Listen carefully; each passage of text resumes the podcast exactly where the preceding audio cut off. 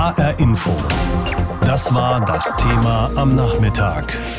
Die unheimliche Gefahr. Corona breitet sich in Asien aus. Eine Lungenentzündung ist eine ernste Erkrankung. Allerdings wissen die Ärzte in der Regel, was da zu tun ist. Jetzt sind aber aktuell Fälle aufgetaucht, die den Ärzten Sorgen machen, und zwar in China vor allem. Es geht um eine Lungeninfektion, die sich in China ausgebreitet hat und vom sogenannten Coronavirus ausgelöst wird. Mittlerweile heißt es aus China, seien rund 200 Menschen an diesem Virustyp krank deswegen. Drei sind sogar schon gestorben daran. Axel Dorloff dazu aus Peking. Fast 140 neue Fälle übers Wochenende. Erstmals sind dabei auch in Peking zwei Fälle der Lungenkrankheit bestätigt worden. Zudem ist eine Person in der 15 Millionen Stadt Shenzhen in Südchina positiv auf das neue Virus getestet worden. Alle drei hatten sich zuvor in der Stadt Wuhan aufgehalten, in der das neuartige Coronavirus zuerst nachgewiesen worden war. Ein Großteil der insgesamt rund 200 Fälle konzentriert sich auch weiter auf Wuhan. Neun Patienten seien dort in einem kritischen Zustand, teilte die örtliche Gesundheitsbehörde mit. Als Zentrum des Ausbruchs wird weiter der Fischmarkt in Wuhan vermutet. Kritiker werfen den Behörden in China eine schlechte und unzureichende Informationspolitik vor. Der Sprecher des chinesischen Außenministeriums in Peking, Gang Shuang, trat dem heute entschieden entgegen. Seit dem Ausbruch ist China in sehr ernster und professioneller Art und Weise damit umgegangen. Wir verfolgen einen strikten Plan zur Prävention und Kontrolle. Wir betreuen die Patienten so gut wie möglich und wir treiben die medizinische Untersuchung des Coronavirus voran. Gleichzeitig haben wir betroffene Länder und die Weltgesundheitsorganisation informiert. Ebenso stehen wir in enger Kommunikation mit Hongkong und Taiwan. In China beginnt in dieser Woche die große Reisewelle für das chinesische Neujahrsfest. Die Behörden haben bislang keine Reisebeschränkungen erlassen, die Vorsichtsmaßnahmen aber erhöht. In Hongkong wurden unter anderem Fiebermessstationen für ankommende Reisende eingerichtet. Die Stadt war 2003 besonders hart vom SARS-Virus betroffen, durch das damals schätzungsweise bis zu 1000 Menschen starben. In Hongkong tragen die Menschen derzeit verstärkt einen Mundschutz, so auch diese Hongkongerin. Ich trage im Moment immer eine Maske und ich vertraue den Behörden nicht. Die Zentralregierung hat Kontrolle über die Medien. Die können uns alles erzählen, auch Fake News. Deshalb vertrauen wir auch den Medien nicht. Britische Experten vom Imperial College in London gehen davon aus, dass die Ausbreitung der Krankheit viel größer sein könnte, als bislang von den chinesischen Behörden bestätigt. Nach Berechnung der Wissenschaftler könnte die Zahl der Fälle bei mehr als 1700 liegen. Der neue Virus stammt aus derselben Familie von Coronaviren, zu der auch das schwere akute Atemwegssyndrom SARS gehört. Eine Ansteckung von Mensch zu Mensch konnte bislang aber nicht nachgewiesen werden. Chinas nationale Gesundheitskommission erklärte am Sonntag schriftlich, es bestehe kein Grund zur Panik, der Ausbruch sei beherrschbar. Die Behörden in Wuhan betonen außerdem, dass sie seit Tagen Infrarotthermometer an Flughäfen, Bahnhöfen und anderen Passagierterminals in der Stadt einsetzten. Großveranstaltungen würden außerdem stärker beobachtet oder gleich ganz abgesagt. Über 200 Menschen haben sich in China schon an dieser neuen Lungenkrankheit angesteckt, die auf ein Virus zurückgeht, das man bisher nicht gekannt hat.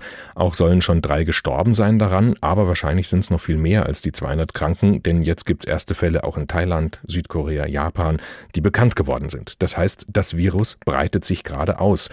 Genauer gesagt handelt es sich bei dem Virus um einen bisher unbekannten Angehörigen der Familie der Coronaviren. Was diese Viren auszeichnet, fasst unser Wissenschaftsredakteur Stefan Hübner zusammen. Zunächst einmal sind Coronaviren klein, sehr klein, maximal 160 Nanometer. Ein Nanometer ist der millionste Teil eines Millimeters. Zu sehen bekommt man Coronaviren also nur unter hochauflösenden Mikroskopen. Ihr Name Coronaviren kommt vom lateinischen Wort Corona für Kranz oder Krone und so in etwa sehen diese Viren auch aus. In die Hülle, die den Virus außen umgibt, sind spezielle Eiweiße eingelagert und die ragen teilweise mit winzigen Spikes oder Strahlen nach außen. Groß ist die Vielfalt der Coronaviren. Einige Quellen listen über 40 Arten auf. Das neue Virus, das hinter den Lungenerkrankungen in China steckt, wurde vorläufig 2019 NCOV getauft. Andere bekannte Coronaviren sind die Verursacher von SARS und MERS. Ganz generell befallen Coronaviren weltweit unterschiedliche Wirbeltiere.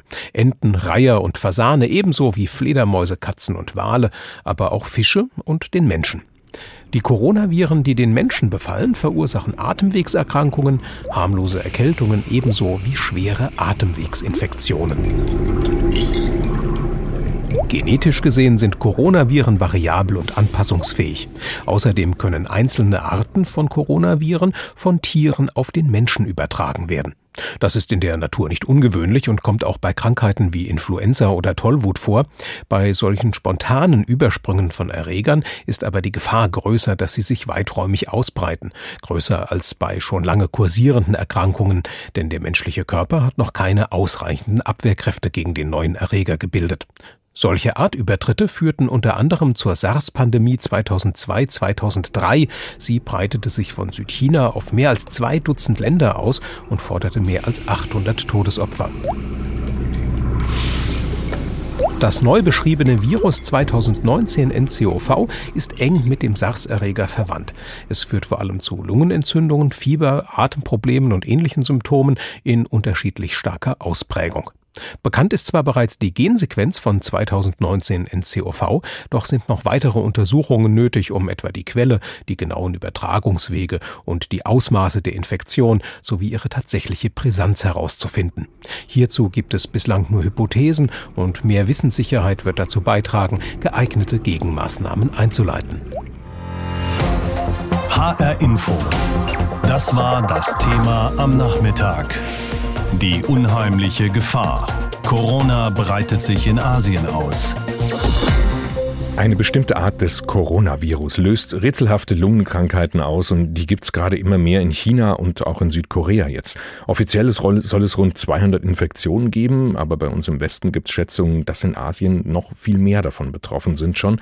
Drei bekannte Todesfälle gibt's bisher. Das sind die Angaben der Gesundheitsbehörde in, in Wuhan in Zentralchina. Zum ersten Mal gibt's jetzt auch Infektionen mit dem Coronavirus an anderen Orten in China und das alles ausgerechnet während der Reisewelle jetzt zum chinesischen Neujahrsfest. Dadurch könnten sich die Infektionen mit dem Virus sprunghaft ausdehnen. Wie gefährlich das Virus ist, darüber habe ich vor der Sendung mit Christian Drosten gesprochen, Direktor des Instituts für Virologie an der Berliner Charité. Herr Drosten, welche Eigenschaften hat das Virus? Wie funktioniert es sozusagen? Das ein RNA-Virus, das die Lunge befällt. Viel mehr wissen wir darüber eigentlich im Moment gar nicht. Der Grund, warum sich alle Sorgen darüber machen, ist ja, dass es sehr nah mit dem SARS-Erreger aus dem Jahr 2003 verwandt ist. Und das war ein wirklich gefährliches Virus. Wird dieses Virus jetzt auch von Mensch zu Mensch direkt übertragen oder wie geht das? Ja, also nach den Daten, die da sind, sieht das schon so aus, als gäbe es da in China eine Mensch-zu-Mensch-Übertragung. Und wie genau, wissen Sie das? Also wie so eine Art Tröpfcheninfektion oder wie, wie läuft das ab? Ja, da muss man natürlich davon ausgehen, dass das so verläuft wie auch bei anderen Coronaviren, dass das also von Mensch zu Mensch erstmal primär über die Atemwege übertragen wird und dann ist das natürlich eine Mischung zwischen großen und kleinen Tröpfchen und da wird auch ein bisschen Schmierinfektion mit dabei sein. Und nach all Ihrer Erfahrung, was meinen Sie, wird sich das Virus gerade dadurch, weil es so leicht übertragbar ist, sich jetzt noch rasant weiter ausbreiten? Also wir wissen das alles noch gar nicht so ganz genau. Ich glaube, man kann das am besten sich so vorstellen, dass das irgendwo in ein Spektrum zwischen zwei Extreme fällt. In einem Extremfall ist das so, dass wir eine sehr schwere Infektionskrankheit vor uns haben, die wirklich auffällig ist. Und weil sie so auffällig ist, wird sie dann natürlich auch sich nicht so gut verbreiten, denn die Patienten sind ja schwer krank und man weiß jetzt, dass es diese Krankheit gibt und alle achten darauf. Im anderen Extrem wird das eine Erkrankung sein, die eigentlich wie eine harmlose Erkältung verläuft. Und so etwas ist dann ja sehr schwer zu stoppen. Das heißt, Sie sind sich jetzt auch noch nicht sicher, ob das jetzt gleich zu einer Pandemie sich ausweiten könnte. Sie haben ja jetzt vorhin schon an SARS erinnert vor 17, 18 Jahren. Das kann man noch gar nicht sagen, oder wie? Genau, also im Moment sind wir da einfach leider noch in einer Phase, wo man sich Grundprinzipien in Erinnerung rufen kann, aber wo man noch nicht die Datenlage hat, um zu sagen, das ist jetzt ein Beginn einer Pandemie oder das ist was komplett harmloses, das wird alles nur dort am Ort begrenzt sein. Das ist einfach zu früh. Damals, Anfang der Nullerjahre eben bei SARS, hat sich China ja ziemlich bedeckt gehalten. Und viele haben damals gesagt, das Regime vertuscht da möglicherweise was, wie sehr das eben dann doch schon auch eine Pandemie ist. Könnte die momentane Krankheitswelle also schlimmer werden als bislang angenommen? Man muss sich erstmal fragen, was man so generell annimmt. Es ist tatsächlich im Moment eine sehr offene Situation. Also meine Einschätzung nach Kenntnis der jetzt ganz aktuellen Daten ist so, dass wir schon vor Ort, gerade in Wuhan, Patienten haben, die sicherlich noch nicht in den Statistiktabellen auftauchen. Die chinesischen Behörden versuchen das nachzuverfolgen und ich sehe da im Moment auch nicht unbedingt den Willen, etwas zu verstecken. Was ich eher sehe, ist, dass die ein sehr starres Meldesystem haben, dass die versuchen sehr genau zu sein und dass diese Meldewege vielleicht auch lang sind, sodass die Zahlen, die wir jetzt sehen, sicherlich immer ein paar Tage nachschleppen. Und da sind natürlich dann auch so Dinge zu erklären, wie dass plötzlich an einem Tag über 100 neue Fälle nachgemeldet werden. Also das ist, glaube ich, die Situation. Und die müssen wir jetzt beobachten und eher versuchen, aus den Zahlen Sinn zu machen, die uns gemeldet werden. Wir können ja zum Beispiel sagen, aha, es sind jetzt doch 200 Fälle und da immer noch relativ wenige verstorbene Patienten dabei. Das ist eine gute Nachricht. Eine andere gute Nachricht ist, dass bei diesen vielen Fällen immer noch kein Krankenhauspersonal infiziert ist, was ja für eine hohe Übertragbarkeit sprechen würde. Weiß man denn, auch wenn das ganze Virus und die Krankheit jetzt noch etwas rätselhaft und neu ist, weiß man denn, wie man es behandeln könnte?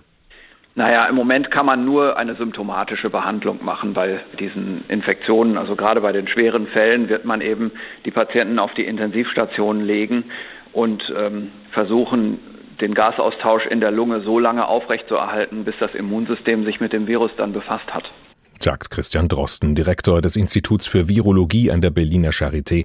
Wir haben gesprochen über das Thema heute Abend bei uns. Die unheimliche Gefahr, das Coronavirus breitet sich in Asien aus.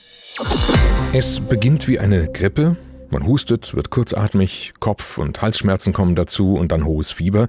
Doch was sich erstmal wie eine Grippe nur anfühlt, ist bei einigen Menschen, vor allem in China, eine Infektion mit dem Coronavirus. Knapp 200 Fälle sind bekannt aus China und Asien. 35 Patienten sind schwerkrank und drei sind auch schon gestorben an diesem Virus. Woher es kommt und wie es sich verbreitet, ist noch unklar. Klar ist, in der jüngeren Vergangenheit hat es immer wieder Virusepidemien gegeben, die uns bedroht und auch verunsichert haben. Matthias Merget fasst zusammen. Deutschland wurde 2006 zum dritten Mal von der sogenannten Vogelgrippe getroffen. H5N1, so heißt das Virus, das über Asien nach Europa kam. Nach Todesfällen vor allem in Vietnam und China entschied Bundesumweltminister Jürgen Trittin, dass das heimische Geflügel geschützt werden müsse. Wir haben hier einen relevanten Vogelzug von Wildenten und auch Gänsen aus dieser Region in Richtung Westeuropa. Und damit stehen wir nicht mehr vor der Herausforderung, dass möglicherweise sich mal ein kranker Vogel hierher verirrt, sondern bei einem anderen Risiko. Und diesem anderen Risiko tragen wir mit der Aufstallungspflicht Rechnung. Doch auch Nutztiere wurden trotzdem vom Virus befallen. Auch der größte Geflügelbetrieb in Sachsen war betroffen. Nachdem einige tote Puten gefunden wurden, sagte Ingolf Herold, der Amtstierarzt damals, der Bestand umfasst ca. 8000 äh, Puten im Moment, umfasst 4350 äh, Gänse und äh, ca. 3400 Hühner. Diese werden logischerweise innerhalb der nächsten zwei Tage gekeult. Also nicht geschlachtet, sondern gekeult. Alle 16.000 Tiere mussten letztendlich getötet werden. Menschen wurden damals in Deutschland nicht von dem Vogelgrippevirus befallen. Verschwunden ist es aber nicht. In Polen sind erst vor kurzem Zehntausende erkrankte Puten und Hühner getötet worden. Dramatische Folgen für Menschen hatte 2003 das SARS-Virus. Vor allem in China und Hongkong starben über 700 Patienten. Fachleute sprachen damals von einer Pandemie, da sich die Krankheit über Landesgrenzen und Kontinente ausgebreitet hat.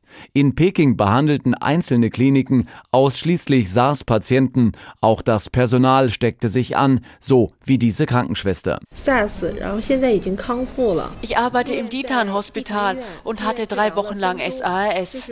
Mich hatte ein Patient angesteckt zu einer Zeit, als wir noch nicht gut genug über die Krankheit Bescheid wussten. Damals bekam ich nach drei Tagen Fieber und konnte schwer atmen. Ich wurde natürlich sofort isoliert.